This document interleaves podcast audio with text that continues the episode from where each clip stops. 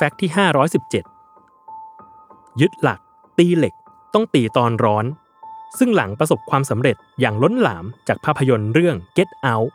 ลวงร่างจิตหลอนผู้กำกับภาพยนตร์อย่างจอร์แดนพีลก็สานต่อความสยองขวัญครั้งใหม่ด้วยผลงานของตัวเองอย่าง Us หลอนลวงเราที่หลายคนไม่รู้เบื้องลึกเบื้องหลังเรื่องนี้ว่ากว่าจะได้ไอเดียสุดล้ำความน่ากลัวพุ่งกระฉูดขนาดนี้เขาบอกว่ามันคือภาพยนตร์ที่รวบรวมความกลัวของเขาไว้ทั้งหมด